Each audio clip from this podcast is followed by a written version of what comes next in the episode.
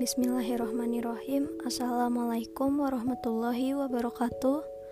Perkenalkan nama saya Satira Rifka Ajani dengan NIM 1902864 dari kelompok 8 Dalam podcast ini saya akan mengomentari podcast yang disampaikan oleh Saudir, Saudari Dewi Aulia dan Saudara Daniel dari kelompok 7 Secara keseluruhan, podcast yang dibuat oleh Dewi Aulia dan Daniel mengenai materi sudah cukup baik.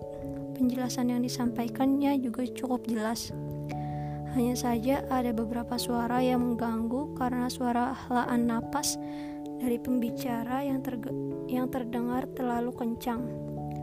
Lalu tanggapan mengenai materi yang disampaikan yaitu mengenai working together, not sharing the burden, a collaborative approach to developing pedagogical content knowledge with secondary social studies pre-service teachers. Materi memaparkan mengenai penelitian bagaimana meningkatkan pengetahuan konten pedagogis guru prajabatan di University of North California, Greensboro. Dalam podcast, kelompok menjelaskan bahwa pelatihan menjadi seorang pengajar bukan hanya tentang penguasaan konten atau materi serta pedagoginya saja. Hal terpenting lainnya adalah melatih sikap, nilai, dan moral dari seorang pengajar itu sendiri, karena pengajar merupakan contoh panutan bagi para siswanya.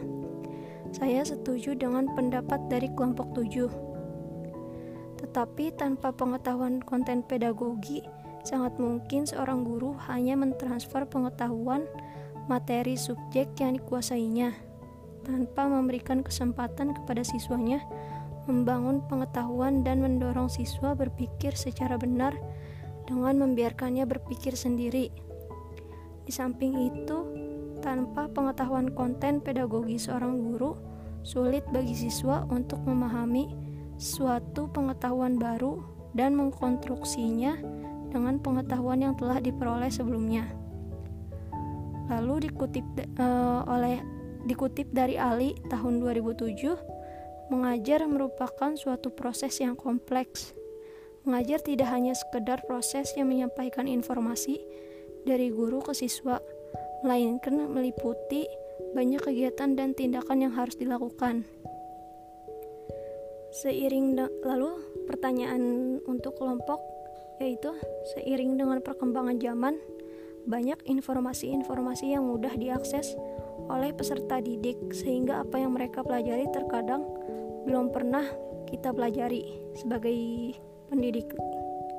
Misalkan peserta didik tersebut bertanya mengenai materi yang belum Anda kuasai. Bagaimana tanggapan Anda? Sekian dari saya, kurang lebihnya mohon maaf. Wassalamualaikum warahmatullahi wabarakatuh.